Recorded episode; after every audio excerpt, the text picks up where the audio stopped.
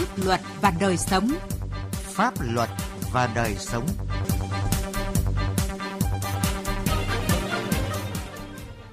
Thưa quý vị và các bạn, gần đây tội phạm chống người thi hành công vụ có những diễn biến phức tạp cả về hành vi, tính chất, mức độ và hậu quả. Từ đầu năm đến nay, gần như tháng nào cũng có các vụ chống người thi hành công vụ bị tòa án các địa phương đưa ra xét xử. Vì sao loại tội phạm chống người thi hành công vụ lại có sự gia tăng mạnh và nghiêm trọng như vậy? Những giải pháp nào để đấu tranh có hiệu quả với loại tội phạm này? Đây là nội dung được đề cập trong chương trình Pháp luật và đời sống hôm nay. Pháp luật đồng hành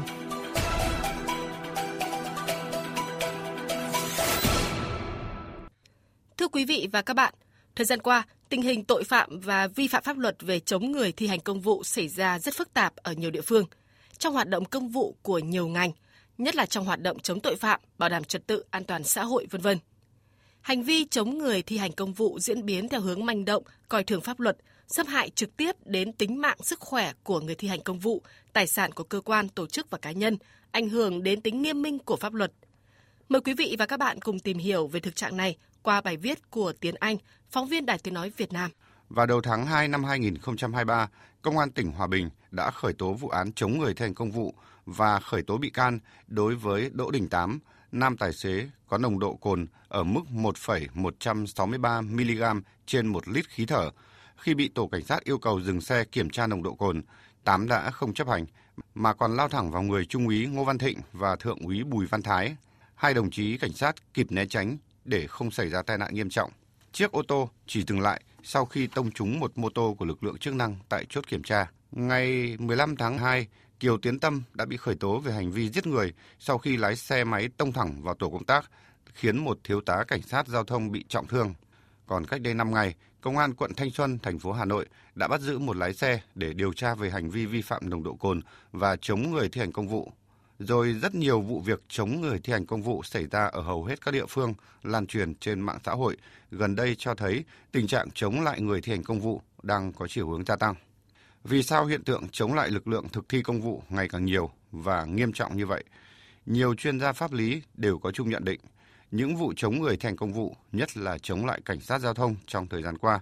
trước tiên là do ý thức tuân thủ pháp luật của một bộ phận người dân còn kém Bà Nguyễn Thị Kim Liên, Phó Giám đốc Trung tâm Tư vấn Pháp luật, Hội Luật gia Việt Nam nhận định. Trước tiên thì phải xét đến là ý thức của cái cái người dân hiện nay là ờ, quá là kém ờ, về việc tuân thủ pháp luật. Họ biết những cái hành vi đó là vi phạm pháp luật nhưng mà họ vẫn thực hiện. Có thể là một số những cái hành vi vi phạm trước mắt diễn ra hàng ngày mà không bị xử lý cho nên họ thấy cái việc mà anh này không bị xử lý thì tôi cũng đi thì có lẽ tôi cũng không bị xử lý. Luật sư Nguyễn Văn Hải, Văn phòng Luật sư Nhân nghĩa, Hà Nội người từng tham gia bảo chữa cho nhiều bị cáo phạm tội chống người thành công vụ cho rằng vấn đề chính là một bộ phận người dân thiếu hiểu biết pháp luật, bị kích động mạnh bởi chất kích thích nên không kiểm soát được hành vi. Vụ án xảy ra đã phản ánh một cái thực trạng hiện nay của chúng ta là cái tình trạng lạm dụng chất kích thích và phổ biến là rượu bia để dẫn đến cái hành vi chống người thi hành công vụ. Trong cái tình trạng uống rượu bia thì cái hành vi này là đã phạm pháp tôi cũng muốn nhắn nhủ một điều rằng trong cái cuộc sống của chúng ta hiện nay thì chúng ta nên cố gắng tránh những cái trường hợp mà để những cái chất kích thích nó ảnh hưởng đến cuộc sống của chúng ta dẫn đến những cái hành vi nó cư xử nó không hợp pháp. Bên cạnh những nguyên nhân như ý thức của một số người dân còn kém, khi vi phạm pháp luật lại có thái độ coi thường pháp luật, sẵn sàng chống lại các lực lượng thực thi pháp luật nhằm trốn tránh pháp luật. Một số ít người không tuân thủ theo pháp luật, sẵn sàng chống lại bất cứ ai làm ảnh hưởng tới quyền, lợi ích của họ song quan trọng hơn đó là việc thực hiện các quy định của pháp luật ở nhiều nơi, nhiều lúc chưa nghiêm, các chế tài xử lý đối với các hành vi chống người thi hành công vụ chưa đủ mạnh. Tiến sĩ Trịnh Hòa Bình, Giám đốc Trung tâm Nghiên cứu Xã hội học, Ủy ban Khoa học Xã hội Việt Nam nhận định. Chúng ta không thể đổ chung cho cái việc là mất niềm tin xã hội, à, rồi à, à có cái sự sự không chuẩn mực, có việc thiếu gương mẫu của những người thực thi luật pháp. Cái chuyện đó là có, nhưng từ sâu xa ở chỗ đấy là việc à, con người ta đã không tôn trọng sẵn một cái trật tự của xã hội. Và cái điều này nó có các căn nguyên xuất phát từ là chỗ này chỗ khác. Những cái chuẩn mực đã không được duy trì một cách nghiêm cẩn. Hậu quả của hành vi chống người thi hành công vụ không chỉ gây thương tích cho cán bộ mà còn trực tiếp xâm hại đến tính hoạt động đúng đắn của cơ quan nhà nước. Vì vậy, hành vi chống người thi hành công vụ cần phải được xử lý nghiêm khắc bằng chế tài hình sự, chứ không thể xử lý bằng hành chính với lý do chưa gây hậu quả nghiêm trọng đến tính mạng sức khỏe của người thi hành công vụ như bấy lâu nay chúng ta vẫn làm. Lực lượng chức năng khi làm nhiệm vụ cũng phải nâng cao trình độ, chuyên môn, tác phong làm việc và thận trọng trong hành xử để các hành vi chống người thi hành công vụ được kiềm chế ở mức tối đa.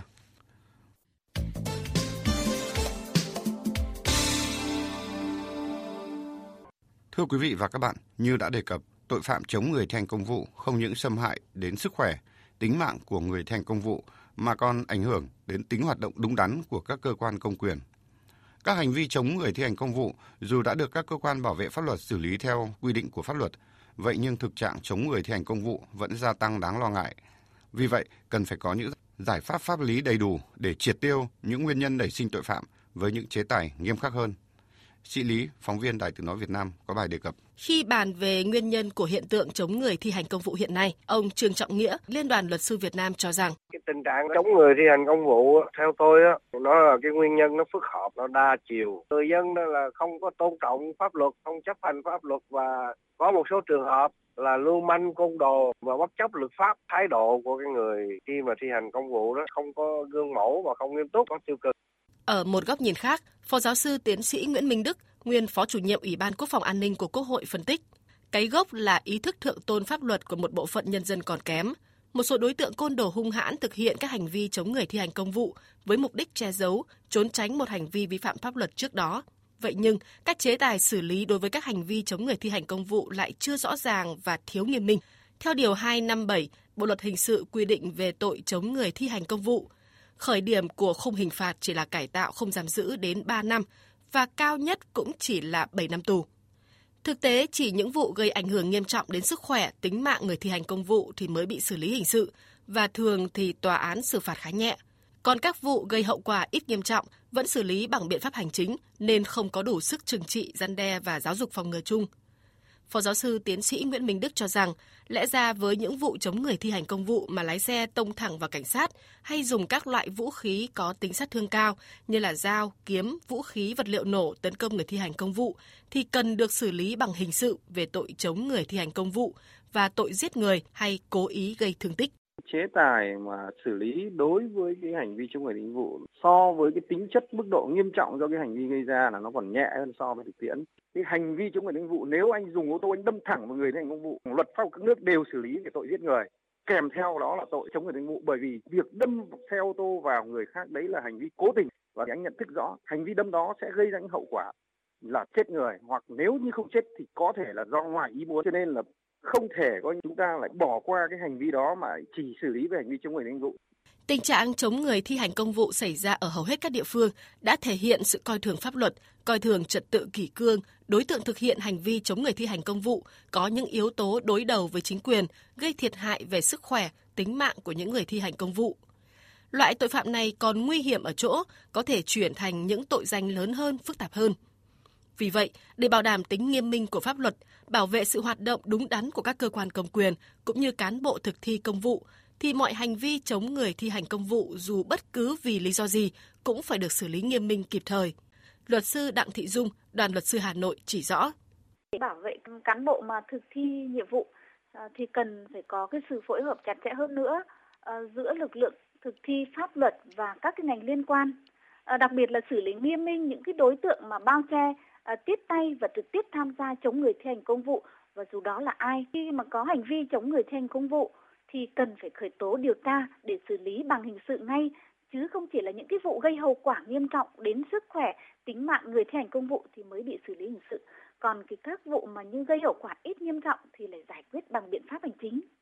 để giảm thiểu tội phạm chống người thi hành công vụ thì bất kỳ ai thực hiện hành vi chống người thi hành công vụ đều phải được xử lý nghiêm khắc bằng chế tài hình sự chứ không thể xử lý bằng hành chính với lý do chưa gây hậu quả nghiêm trọng đến tính mạng sức khỏe của người thi hành công vụ như bấy lâu nay chúng ta vẫn làm.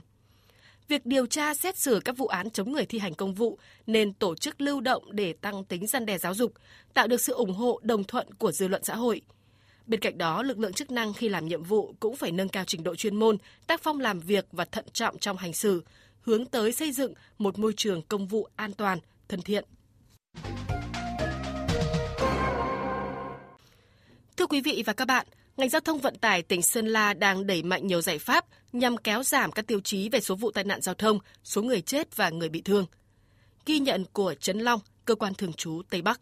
Trên quốc lộ 6, qua địa bàn giáp danh hai huyện Mai Sơn và Yên Châu của tỉnh Sơn La, đèo Trường Đông thuộc xã Trường Đông huyện Yên Châu nổi tiếng nguy cơ cao xảy ra tai nạn giao thông bởi một bên là vực sâu, một bên là núi cao, mặt đường nhỏ với độ dốc lớn và nhiều khúc cua gấp khuất tầm nhìn. Hàng năm trên đoạn đèo này đều ghi nhận các vụ tai nạn giao thông gây thiệt hại về người và tài sản. Điển hình như vụ tai nạn xảy ra ngày 20 tháng 1 năm 2021 trên đoạn đèo này, khi một chiếc xe tải chở cà phê đâm liên hoàn vào hai chiếc xe tải khác khiến một tài xế tử vong và hai người bị thương. Hay giữa tháng 2 vừa qua, xe ô tô mang biển kiểm soát 29H 46036 di chuyển theo hướng Sơn La, Hà Nội khi đang xuống đèo đã xảy ra va chạm với một xe ô tô khác đang di chuyển theo chiều ngược lại. Rất may không có thương vong về người, nhưng vụ tai nạn đã khiến giao thông trên tuyến ùn tắc nhiều giờ.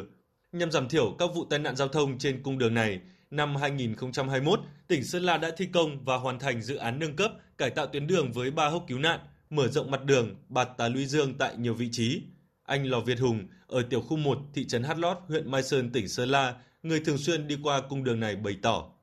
Khu vực đèo Trường Đông ấy bây giờ thì đã được quan tâm đầu tư xây dựng và mở thêm những hốc cứu hộ cứu nạn thì ờ, Ờ, các lái xe khi vượt đèo thì có những cái chỗ giảm cái rủi ro tai nạn giao thông thì tôi là cũng rất là yên tâm. Tỉnh Sơn La hiện có trên 18.000 km giao thông đường bộ với gần 200 vị trí được xác định là điểm đen tiềm ẩn xảy ra tai nạn giao thông. Thực hiện giải pháp giảm thiểu tai nạn giao thông trong 3 năm trở lại đây, địa phương đã nỗ lực khắc phục, xử lý 13 vị trí, trong đó có 6 vị trí điểm đen nguy hiểm nằm giải rác ở các tuyến quốc lộ 6, 6C, 37 và 43. Riêng 6 vị trí này, từ năm 2019 đến năm 2021 đã xảy ra 46 vụ tai nạn giao thông, làm 7 người chết, bị thương gần 60 người và hư hỏng gần 90 phương tiện. Cùng với khắc phục các vị trí tiềm ẩn nguy cơ cao xảy ra tai nạn giao thông, các ngành, địa phương ở tỉnh Sơn La cũng chú trọng việc tuyên truyền, phổ biến giáo dục pháp luật về an toàn giao thông đường bộ, đường thủy tới người dân. Ông Nguyễn Đức Thặng, Phó Chủ tịch Ủy ban Nhân dân huyện Thuận Châu, tỉnh Sơn La cho hay. Chúng tôi coi trọng cái công tác tuyên truyền.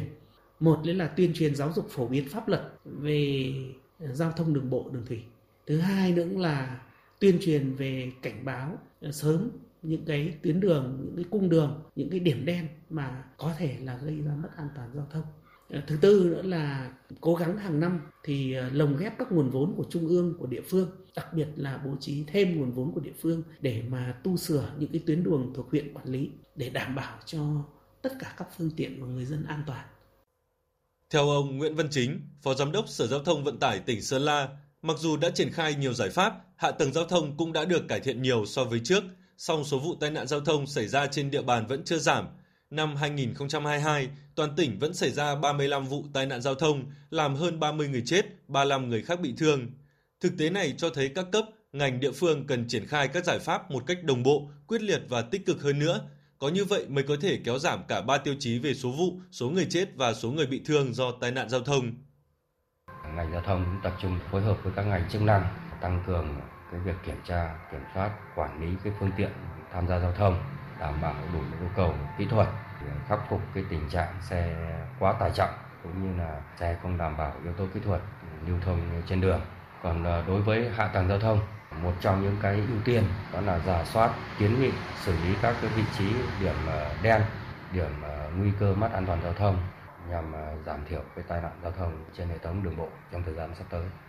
Phía trước tay lái là sự sống, các lực lượng chức năng và chính quyền địa phương đang triển khai đồng bộ các giải pháp nâng cấp hạ tầng giao thông và quyết liệt xử lý các trường hợp vi phạm trật tự an toàn giao thông, nhất là các trường hợp vi phạm nồng độ cồn. Tuy nhiên, mỗi người dân cần nâng cao ý thức trong chấp hành các quy định của luật giao thông đường bộ. Có như vậy mới có thể đảm bảo an toàn trên những cung đường và các vụ tai nạn mới được hạn chế một cách thấp nhất.